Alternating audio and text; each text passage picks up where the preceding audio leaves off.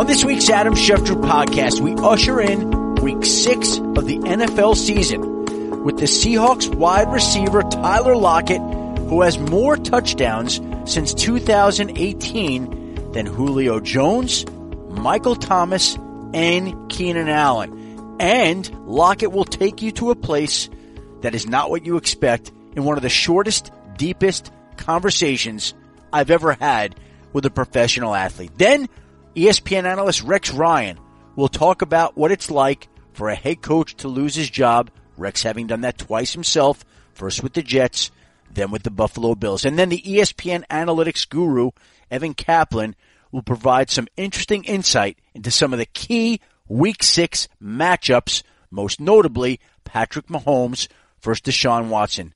But first, the incredibly talented and thoughtful Seattle Seahawks wide receiver, Tyler Lockett. Tyler.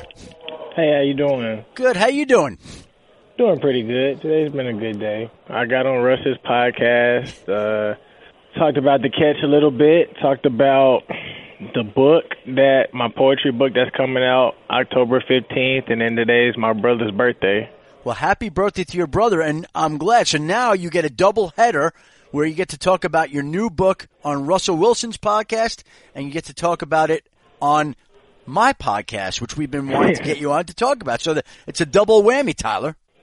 Yeah, well, I appreciate you for allowing me to be able to do this. That's a real huge blessing. Well, it's my it's my honor. It is my treat. And for those who don't know, since the start of the 2018 season, do you realize that you have more touchdown catches than Julio Jones, Michael Thomas, and Keenan Allen? I do not. Not until you just said that. Well, that right there tells you how productive you have been. And you referred to your book of poetry. And for those who don't know, you have a book of poetry called Reflections that goes on sale October 15th. It'll be on Amazon.com. And basically, I think you've described this, Tyler, as a self help book and something really that you've worked on since you were in high school when you started writing poetry back in the day. What compelled you to write this book called Reflections? Well, the reason why I think I decided to call it Reflection was because in the type of world that we live in today, it's hard for us to be able to see who we are as a person. And for me, it was easy for me to know who I was when I was growing up because it wasn't clouded by a whole bunch of stuff in today's world. But now I got to a place where I made it to the NFL and there's way more noise than there's ever been in my whole entire life. And sometimes you get caught up in the NFL business, you get caught up in what the critics say and how they feel about you you get caught up in your play. You know, sometimes the NFL business makes you insecure. There's a lot of things that come with it. You know, the women, the power, the fame, the lifestyle. You feel like you got to keep up. You have people asking you for money all the time and they're trying to take advantage of you. And sometimes you just question a whole bunch of stuff to where when you look in the mirror, it's hard to really see who you are as a person because when you feel like you're growing, you feel like you're taking advantage of other people, though it's them taking advantage of you. And so in my book, it talks about all the things that have been clouding my judgment in different poems, and it talks about other experiences as well. I have like poems that talk about privilege, um, inspirational ones that talk about how bad do you want it, or or fly high because life is about perspective. If you stay on the ground, everything looks big, but the higher you fly up in the air, you see everything for what it is, and it's beautiful. And so it, it touches about a lot of stuff. I have a friend that talked about committing suicide. So in my poem, it's called Turn Off the Lights because in order to understand what somebody is feeling, you have to be able to turn all the lights off so you can see what, what it's like being in the dark because that's where they're at right now in their life. But at the end of the poem, it talks about turning on the lights so that they could be able to see why their life is so important. And so not only is there poetry in there, but there's also note to selves. So in my in my stuff, after I do poems, I talk about note to self. So say with my friend who thought about committing suicide, it says note to self to remind myself life isn't always about glitz and glamours. Sometimes there's going to be good days, sometimes there's going to be bad days, but you have to find a reason to live every single day. Because if you find a reason to live, you're going to find life and you're going to find meaning in everything that you do. But if you allow life to pass you by and you keep looking at what you don't have, you're going to put yourself into a dark place where you get anxiety, you get depression, and you have to be able to find a reason in everything that you do and to love your life. Because if you compare then you're going to be in that same position, in that same mindset. And so it's allowing myself to remind myself that so I know that. And then I have workshops after the on some of the poems just to be able to say like, how bad do you really want it? What's stopping you from reaching your full potential? What is it that you need to let go of in order for you to be great in your own life. So in other poems, it's a lot of workshops and stuff, but it's a really good self-help book that allows you to realize like what's clouding up your judgment of being able to see yourself for who you are. What did you learn about yourself while writing this book, Tyler? And again, I want to point out, like I said, that you started writing poetry as a senior at Booker T. Washington High School in Tulsa, Oklahoma in 2010. So that's really almost a decade of writing poetry. What have you learned about yourself during that time? Yeah, well, I mean, I think one of the things that I learned about myself is a lot of a lot of ways I take a lot of stuff too serious and when I take stuff too serious, it causes a lot of anxiety and it allows me it puts me into a place where I try to be super perfect. And so for me, I've learned how to let go and I've learned that there was a lot of different ways that I used to cope with problems that was healthy to me back then, but it's unhealthy to me now. And so now it's being able to unravel those things and being able to learn how to be the person that I could become. So like saying one of my poems, um, I really like this poem a lot. Um, one of the things that I say to myself is you ain't got to be in a prison to know that you're in a prison. Ignoring your intuitions to follow this fake image of yourself that you created. Even though you just made it, can you really say that you being yourself? I know that you got wealth and you found a little help, but you still care about people's opinions more than yourself and that ain't really right. Plus, I know that you're the type that like to bottle up every emotion you feel inside, and so it's like just talking about those different types of things and being able to put it into a way of poetry to where it kind of flows and it rhymes and you know it's different than people just standing up there and talking about it. It allows them to be able to feel something that they really feel. You know, I write a journal. I keep a journal. I've kept a journal every day of my life since 1990, Tyler. When do you find the time to write poems? Uh, honestly, like poetry just comes to me. Like I, it, it's crazy. I think a lot of times poetry comes to me through conversation. Uh, that's one of the things that I'm truly learning, and it's a way for me to be creative. So like, there's some poems that I've been working on. Um, I'm actually working on another book right now that I'll probably do down the road, maybe next year or so, depending on how this goes. But it's called Therapy, and it's going to piggyback right off of this book called Reflection. Because after I labeled all these things that have clouded up my judgment, the next key is to be able to do therapy with your thoughts, to be able to change the way that you think and understand why you think like that and what happened back in the day to think like that. And so I think for me, it's a cool way because when I have conversations with people and I learn about people, it allows me to be able to come up and tell different types of stories in my poetry that doesn't just reflect in my life, but it reflects in other people's lives as well. Where did you get the idea to do that book called Therapy? Where did that come from? Uh, well, I think for me, like I was in a dark place last year mentally, and it was just because of some of the traumas that I had dealt with, and it was a very scary place for me. And I had the best season of my life last year at the worst time of my life and it allowed me to be able to learn myself and learn how to work with um, some of the thoughts and stuff that I was dealing with. So like one of the key one of the poems that I've been working on and I think is really really cool is you know it's it's like me having a therapy session with myself but also with like somebody that's a therapist and I just say you know cool little things like life is so much better when people's there for me it's therapy it helps me open up before I allow my thoughts to bury me. Unconditional love is the very thing that I let carry me, and every time I fall short, I thank God He's there to carry me. But lately, I've been having so much weight on my shoulders, which makes me wonder how much can God carry as I get older? Because the thoughts I think about can get scary. When I think about the things I've done, I realize that they're no longer buried because I bring it back to date, and I'm stressed now and I'm realizing that this is my biggest test now. And when I open up, I see that I'm a mess now. So how is it that I'm gonna show the world my best now? And so even through all of that, it's kind of like these are the things that a lot of us go through. Wow. And like for me, I was talking about it, and I really like the poem a lot because even you know I didn't, I didn't want to keep going into it because I didn't know if you wanted to hear more. It's more, great. Honestly, it's fantastic. Yeah. yeah, but like even after I said that, you know, I was kind of like, "Can you help me, doc?" Before I start to break down, I got people depending on me. I can't let down.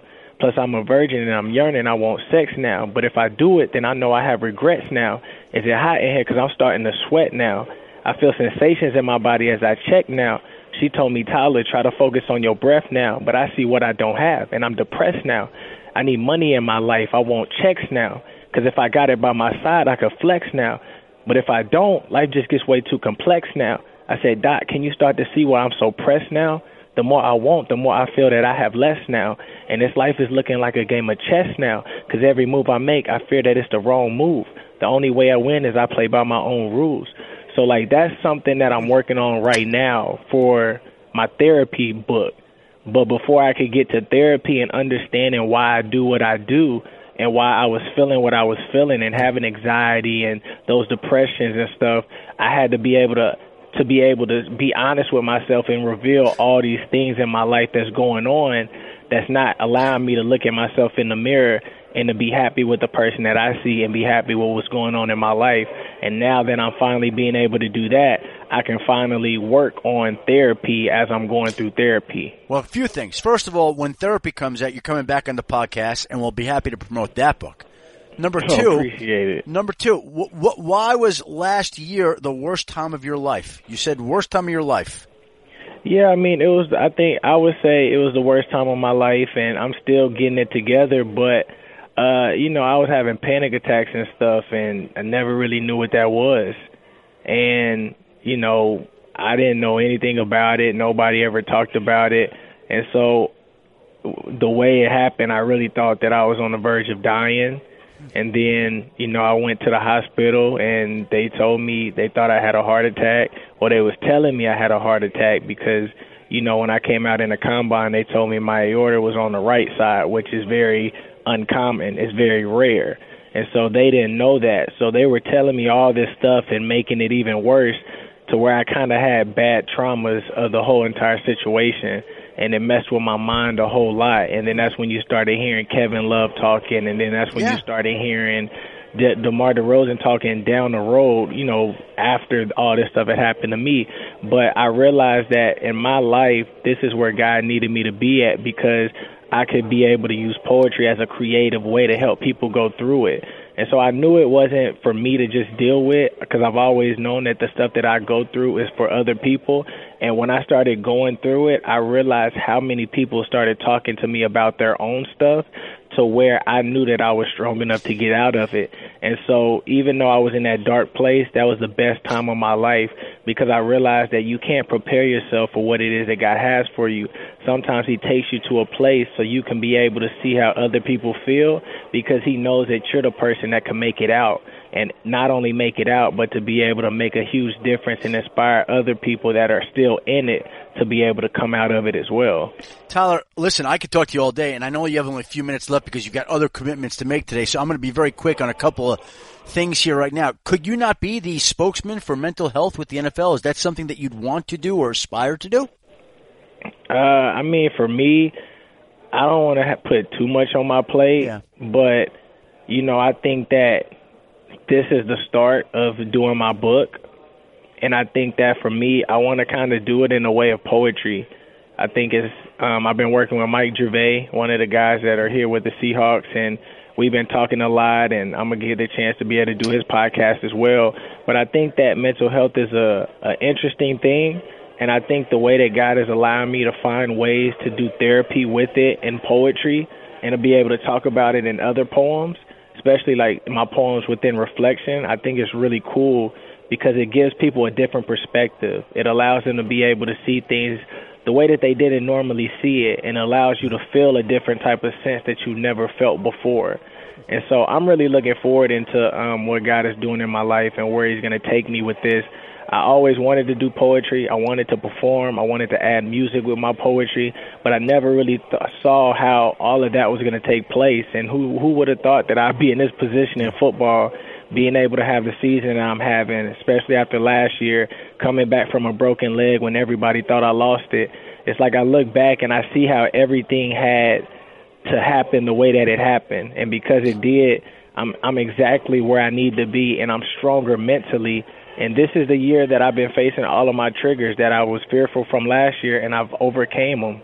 And for that, I learned that we all create monsters in our head. Like I had grit, you know, I still have it, but I realized that I've always betted on myself, and there was nothing in this life that could defeat me except myself. And I created the monster that could defeat me. So in that time last year, my strengths that I always depended on became my weaknesses. And my weaknesses I had to depend on more than my strengths. And I talked about that in reflection. And people who don't understand what people are dealing with mentally don't know how to help. And because they don't know how to help, they be like, "Come on, man, you got to get out of that. You got people looking up to you." And they don't realize that you have to walk somebody out of that maze that's that's that they're trapped in inside of their head. And once you're able to walk somebody out of that maze, then everything is going great for them again. But I just think it's an honor just to be able to have gone through that because now I can explain it in a way that's hard to be able to explain it speaking on stage or face to face. I can explain it through poetry where I get every single feeling right. Yeah. Tyler, before I let you go, one last question. You mentioned one of those poems, and forgive me for asking, that you're a virgin. You're 27 years old and you are a virgin. Is that accurate? Yep, I'm waiting till I get married. It's something that I wanted to be able to do, and you know, that's something that I'm staying true to and committed to. And is that hard in your world, in your locker room? All these women around, I'm sure they're throwing themselves at a wide receiver who's got more touchdown catches the last couple of years than Julio and Michael Thomas, Keenan Is that a difficult thing to do to avoid that temptation? Uh, I mean, it has its pros and cons. Like some some days it gets harder. Um, other days it's easy just because I, you know, I try to stay away from that temptation. But you know, I have a girlfriend, and so she understands what I'm about, and you know, she loves God as well, and she she's cool with being able to wait until marriage. And so for me, as long as somebody understands what they're getting themselves into and they respect it, then that's what really matters. And I think that this is a healthier way for me to be able to go about that just because you know I listen to my friends and stuff, and they tell me they wish they didn't do it. And even though it's an enjoyable feeling, you know, they tell me that it's worth the wait. You know, you don't. It's just a a pleasure type of feeling, and then you want it more and more. So for me, like I just I feel like that's something that I've always wanted to do, and it's something that I choose that to be special to me, and so uh, I have no problem like talking about it or opening up about it because this is a choice that I decided to make and I'm sticking to it. Tyler, much respect. I, I appreciate you taking the time today, sharing your thoughts, your feelings, your candor. I wish you the very best with the book of poetry, this one and the next one that's coming out. And a reminder for all those people out there, Tyler Lockett has a new book called Reflections of his Poetry. It goes on sale October 15th. It'll be available at bookstores uh, in the Pacific Northwest, I assume, as well as Amazon.com. We look forward to reflections and we look forward to therapy and we look forward to you coming back on the podcast again, Tyler, to talk about the next book that does come out. Well, I appreciate that. Thank you for taking the time to to talk with me and to be able to help out with the book. And I'm excited to see what happens and how people feel about it. Thank you, Tyler. Continued success to you in everything in life. All right. Thank you. You as well. Now bringing in my friend, my colleague, the former head coach of the Buffalo Bills, the New York Jets, the great defensive coordinator as well, Rex Ryan. And Rex, this week the Washington Redskins made some news. They fired their head coach Jay Gruden, who became the first head coach this season to be let go. So my question to you, what is it like for a head coach to lose his job? Yeah, I, I think Adam, it's brutal. It really is. Uh, you know, one of the toughest things I've ever had to go through. Um, and everybody says, hey, there's the old adage, you know, there's two kind of coaches, those that have been fired, those that are going to be fired. But it doesn't make it easier, I can promise you. Um, I think the biggest thing is uh, like it's devastating almost. It, it, I mean, to me, that's how I took it. Um, you know, and not just because, look, is it a blow to your ego? Absolutely. It's a blow to your ego but there's way more things involved. Um, you know, you got to uproot your families. I, I think that's a, a huge part of it. And if you're a head coach, it's not just your families that uh, that you feel for. You feel for all your assistant coaches and and their families as well. So the burden becomes, uh, you know, a heavier deal for you as as a head coach, and and certainly that's how I felt about it when when I was let go in in New York and in Buffalo. Which one stands out to you more? Which one dug at your gut more and ate you up, Buffalo or New York? Well, I mean, they're both that way. I, I think, you know, the Buffalo one, we I'd only been there for two years, and it, it never felt like a. Um, it never. I, I never felt that the entire building or organization or whatever. I never felt truly embraced. Um, and maybe there were different agendas or, or things heading in different directions. Um, you know, I love the owner Terry Pegula and and, uh, and his wife Kim. I, I thought Terry was outstanding, a, a tremendous person. Um, and look, he wanted to win, and, and unfortunately, we were 500. We were we were hovering at 500. I felt our team was really there. It, you know, was a 500 team. I, I never thought it was. You know, we hadn't had the opportunity to build it into anything better than that. I, that's kind of how I felt. Well, well, why, why I never you felt the yeah. buy-in Yeah. from the players either, as much as I had felt uh, as as the buy-in from the players with the Jets. So the Jets was harder for me, just because um, I love the fan base. We were really dug in in the community. Uh, lived in Summit, New Jersey, and then the players. I never had a player that never gave everything they had, Hmm. and and so that I felt like sometimes when we never got it never got it done, I, I took it, you know, it was a blow to me because I knew the effort my players had put in, my coaches, and so forth. So that was that was a big blow. You know, Woody Johnson had no choice but to fire me. We had only won four games my last year, and you know, but listen, I, I was uh, attached to his family, you know, as well. Yep. Um, but I knew that one. I, I kind of expected it. He had no choice. Uh, so I expected that one. The Bills, it wasn't a shock. I mean, it seemed like they wanted me out of there from jump, and uh, you know, and eventually that's what that's what happened. You said they wanted you out of there from jump and that you never felt quote unquote truly embraced. What does that mean? How how does a head coach not feel truly embraced by a community, a team, an Well, and? I, I certainly don't mean ownership Yeah. uh, at all, but it just it's just a feel that you get, and you know, there whether it was you know people in the building or what, it just it just never felt like a team like everybody wanted to jump on board and and fully felt behind you. I never felt that, and and I'm just being being real. Um, you know, but again, that wasn't uh, you know, I, I felt you know the commitment from from uh, certain people. I felt we were trying to, uh, you know, I just thought I needed a little more time to get that going. But you know what? At the end of the day, that's the way you're always going to feel if if you truly believe in yourself as a coach, and then that's how you're going to feel it. Uh, but you know, I think Adam, that's uh, that's the way it is. And, and hey, listen, I was I've been blessed, you know, uh, to get an opportunity to be a head coach in the NFL. I realize that that doesn't happen to, uh, for everybody, and there's a lot of great coaches um, in the profession that have never that was never given the opportunity that I was. So I felt fortunate and blessed to get those those opportunities and and uh, you know, hey, if it never happens again, which it obviously doesn't look like it will, at least I had an opportunity, and uh, and I'm certainly grateful for that. Now you bring up the fact that it impacts other families and other people on the staff. Your brother Rob Ryan is an assistant coach with the Redskins. I believe he coaches the linebackers. Have you spoken to him, and what has been his reaction to what's gone on in Washington, Rex? You know what? All you can do is do the best job you can, and I can promise you he is. And there's a guy, a real football coach, that's truly committed to the profession, and nobody's outworked him. I can promise you, he's the, first one there and the last one to leave, and that's the way he's been at every single place he's ever been. So, and that's the way he'll continue to be. Um, so that that's that's the job. I have not spoke to him since uh, since Jay was let go of his job. I know he thought a great deal of him, um, but you know he loves his players and he's just going to do the best job that he can do, and and that's what you do as a, as an assistant coach. Now there have been a lot of talk in Washington about Jay Gruden being let go for some time now. And I think there was speculation with your jobs in New York and Buffalo.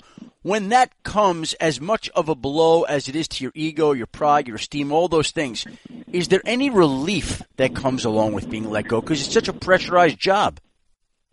Not for me. and, and I guess, uh, and I guess for me, look, I I was a football lifer, and and look, I had other opportunities. I knew I'd had some opportunities in the media, or, uh, different networks, or whatever. But that never, you know, to me, I wanted to be a great coach. I wanted to win, and I think part of the reason it hurts is when you put everything into it. Yeah. And let's face it, you know, I was I was a coach that was a real coach that would that would work, eh, you know, and you know wasn't just you know checking out when practice was over. I I was there uh, even as an assistant coach. Shoot, I might not be home until Friday. I, you know, and, and that's the way it is. Uh, an NFL coach, you a lot. You you miss your family. You miss all that time. You're making a lot of money, but you pay for it, mm-hmm. and and that's part of it. The you know it's tough on families, and you know where I you know you'd see them. Maybe you'd see your wife and kids on Fridays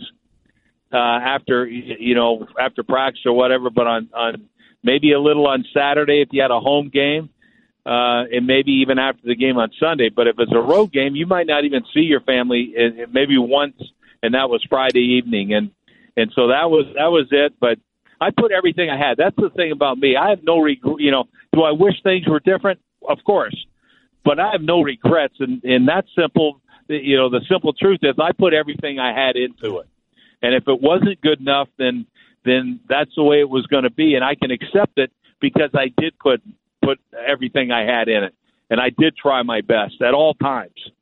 And so, and I asked my players to do the same. And for the most part, I had it. I can't say I had a hundred percent of the same commitment that I had with my players with the Jets uh, that I had in Buffalo. I certainly had it from most of the players, but probably not all the players. I don't think they were all behind me, and uh, you know, but that's okay. I remember them too, and I remember those guys, and and you know, so, but that's the way it goes. But either way, uh, you know, like I say, I think the big thing is it's hard to get these jobs, and it hurts like hell when you lose them. So I don't think there's ever a sense of relief if you get uh, if you lose your job. Do you believe you'll ever coach again in any capacity, Rex? Forget about being a head coach. Any capacity. Is Rex Ryan going to coach again? Am I going to be badgering you when you're on some team saying, you know, what, what do we think this week? Well, I'll never say never. Uh, I like doing what I'm doing right now. I, I like the team that I'm with, and I'm excited about it. Uh, you know, I haven't lost a game in over two years, so I feel pretty good about that. um, but I, I'll never say that. And and you know, it's it would have to be a great situation for me to be a coordinator. I can I can assure you of that. I don't have anything else to prove. Would I attack it? Yeah, but that doesn't that really doesn't interest me right now. Uh, I'm not saying it won't happen. Um, and then being a head coach, look for some reason it doesn't look like ownership has my number. you know, nobody has my my number, so I don't anticipate that happening. Um, you know, Will, will I close the door on coaching? Absolutely not. What's better, your broadcast team or your fantasy football team? Definitely the broadcast team. My fantasy squad. I'm the guy that took Antonio Brown in the second round, late in the second round, and you know what? I, I just I have nothing for that guy. He he destroyed, you know, my football team, and and I I don't I don't like the guy. don't like him, huh? Don't like him at all. How come? Well, man, I'm not there, man. He's not on my team. He he let my whole team down. Let alone the Patriots. Let alone the Raiders, the Steelers, whoever other team he tried to you know destroy. He certainly destroyed my fantasy team. You know, it's funny about that. I remember we were in a production meeting this summer talking about all the drama going on with him, and you said as a coach, this is a guy that you could handle, that you would want on your team, so much so that you went ahead and used a second round draft pick in the fantasy football league on him. Yeah, I thought I could make a difference, and he destroyed me as well. He got Tomlin, he got Gruden, he got Belichick, and now he just he pooped all over me. hey Rex, I appreciate taking some time. We'll look forward to seeing you Sunday, and I know your team this Sunday will perform better than the ball busting team that you have in the War Room League. All right, Adam. Take care. Thanks for the time today, Rex. All right, bye now. There is the ESPN analyst, the former head coach of the Buffalo Bills and New York Jets, Rex Ryan. And before we get to the ESPN analytics guru, Evan Kaplan, first a word from Vivid Seats. We all love a night out, whether it's seeing our favorite band in person or being there in the crowd to cheer on our favorite team. With the Vivid Seats Rewards loyalty program, you can attend the concert or show of your choice and earn credit towards your next live event. Vivid Seats is the top source for tickets for all the live events you want to go to. You can sort by price or look for seats in the section and row of your choice, all in the Vivid Seats app. To make things even better, Vivid Seats now has a loyalty program that allows fans to earn credit back. All you need to do is use the Vivid Seats app to purchase tickets and start earning today.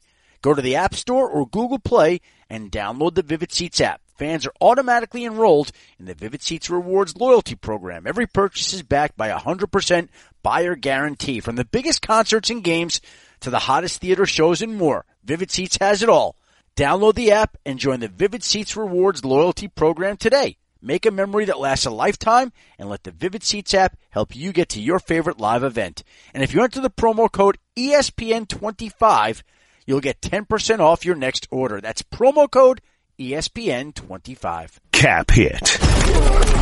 Back for another week of insight and analysis with our colleague, our friend Evan Kaplan, the ESPN analytics guru. Evan, welcome back for week six. Thanks, Adam. We are we are moving along through this season, huh? Yeah, it's amazing. The the season seems to pick up steam as it always does, and I always find I don't know if this is true with you, but once you get to about Thanksgiving time, that last five, six weeks of the season, that really flies. But Yep. this seems to have gone especially fast so far as well.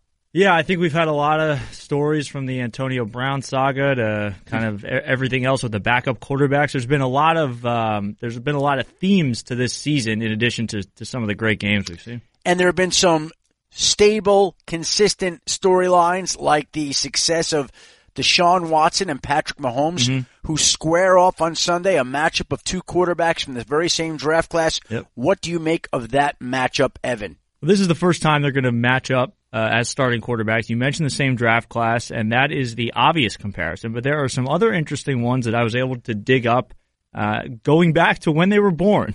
Three days apart in 1995, Deshaun Watson was born on September 14th, Patrick Mahomes September 17th. Fast forward to college, they had the exact same number of completions and touchdown passes their Wow. final college season 388 completions, 41 touchdown passes. You think about both teams, or both players, excuse me, were picked by teams who traded up on draft night. Talk about the Texans and Watson, the Chiefs and Mahomes.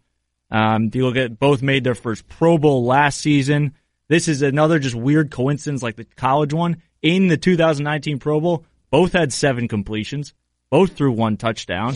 and now as they enter this matchup, both have 17 career regular season wins. They have 11 touchdown passes this season. It's just kind of interesting. They, they've known each other since they were kind of coming out of high school, entering college, and uh, they've certainly flashed on the field. And sometimes you're just able to kind of dig up those comparisons w- when you're going into a matchup. One other comparison that you missed: Mm-hmm. What do you got? the two best young quarterbacks in the game. Yeah, absolutely. Right? I mean, are there any others that you could see taking ahead of them if you were starting your franchise today? I, I don't think so. No. I mean, uh, look, you, you look at the 2006. Uh, it depends how far back you're going, right? If you're going from 2017 forward, no. You could make an argument for Carson Wentz maybe in the 2016 draft class, but over the previous three years, uh, nobody like them. They, and the thing about them when you're watching, and anyone can pick this up, they extend the play so much, especially Watson, who's dealt with a suspect offensive line. His ability to keep plays alive, find his receivers like he did with Will Fuller last week, really sets him apart. Two other good young quarterbacks in the game Jared Goff, Jimmy Garoppolo, both leading their teams uh, to potential playoff marches this season, and they square off on Sunday. First matchup between Jimmy Garoppolo and the unbeaten 49ers and the Los Angeles Rams coming off a Thursday night loss to the Seattle Seahawks. What do we make of that NFC West showdown? Well, look, yeah, like you said, Adam, their first matchup against each other as starting quarterbacks. They've played the other team, but there was a, time in the week 17 where the Rams were sitting people and, and all that. But you look at this is really the first time since Sean McVay got to the Rams and Kyle Shanahan got to the 49ers that both teams are playing well at the same time. You've got the 4 0 49ers, the 3 and 2 Rams, who, as you mentioned, had a tough loss. And in the week where we had our first head coach let go in the league this year, you you point to this game and it's it's just odd that these two coaches will match up who were on the Redskins staff in 2013. Sean McVay and Kyle, Kyle Shanahan. Shanahan. Yep. Same Washington Redskins staff, along with Matt LaFleur, the mm-hmm. Packers head coach.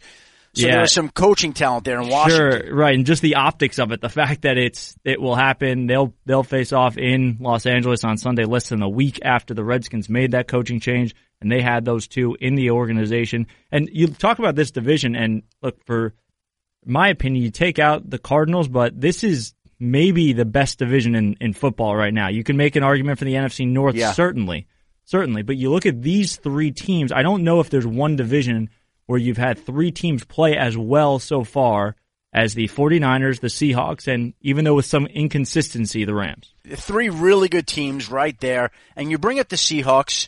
What is your sense in terms of Russell Wilson playing like an MVP right now? Well, look, first of all, it's not just this year. Let's go back to um, the the previous three years since the start of 2017. He's thrown 81 touchdown passes. That's by far the most in the NFL. So we continue to overlook Russell Wilson, maybe because it's where he plays. Um, they haven't made deep playoff runs the last few years, but this five game stretch he started the season with is, is one of the best for any quarterback in NFL history.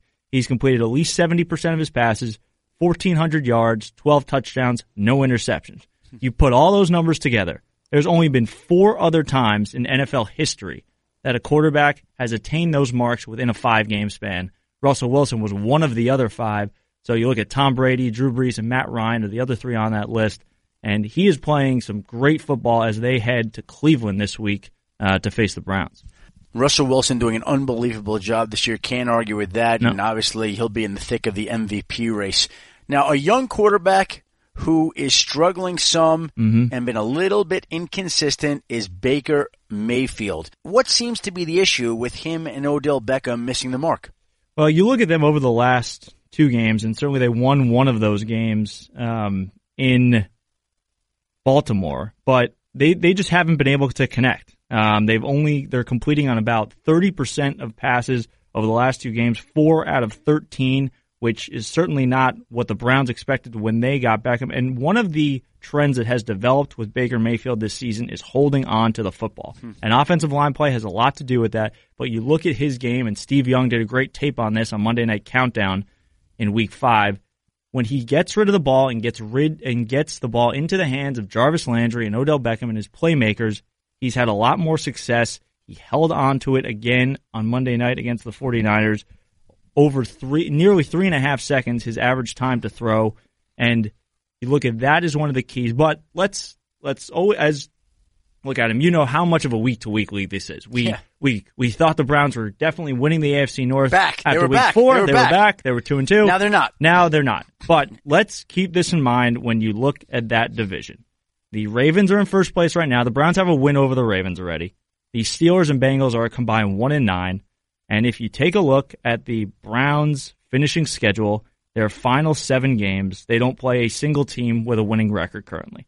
That includes two games against the Steelers, two against the Bengals. They play the Dolphins and they play the Cardinals in that tre- stretch with a game mixed in one one team with a winning record. Excuse me, excuse me, against the Ravens. So look, it's a week to week league.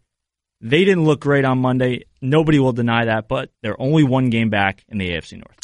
The schedule does set up very well for Cleveland to It make a late season run, but there are issues for that team to clean Mm-hmm. up. They're inconsistent on offense.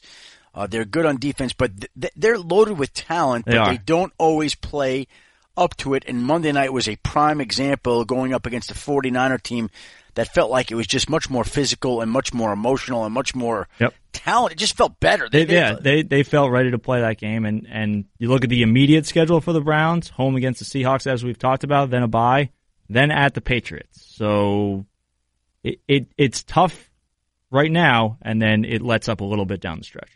Well, Evan, we appreciate the insights into week five. We'll see you in Green Bay for Monday Night Football. Packers, Lions, in historic Green Bay should be a great Monday night matchup that I think a lot of people don't realize how well the Lions have been playing as well, by the way. Yeah, I agree. Very much looking forward to it, Adam. Thanks for the insight this week, Evan. All right. There's the ESPN analytics guru, Evan Kaplan, sizing up week six. And boy, that matchup between Deshaun Watson and Patrick Mahomes looks awfully intriguing. Want to thank Evan Kaplan for his time and insights today.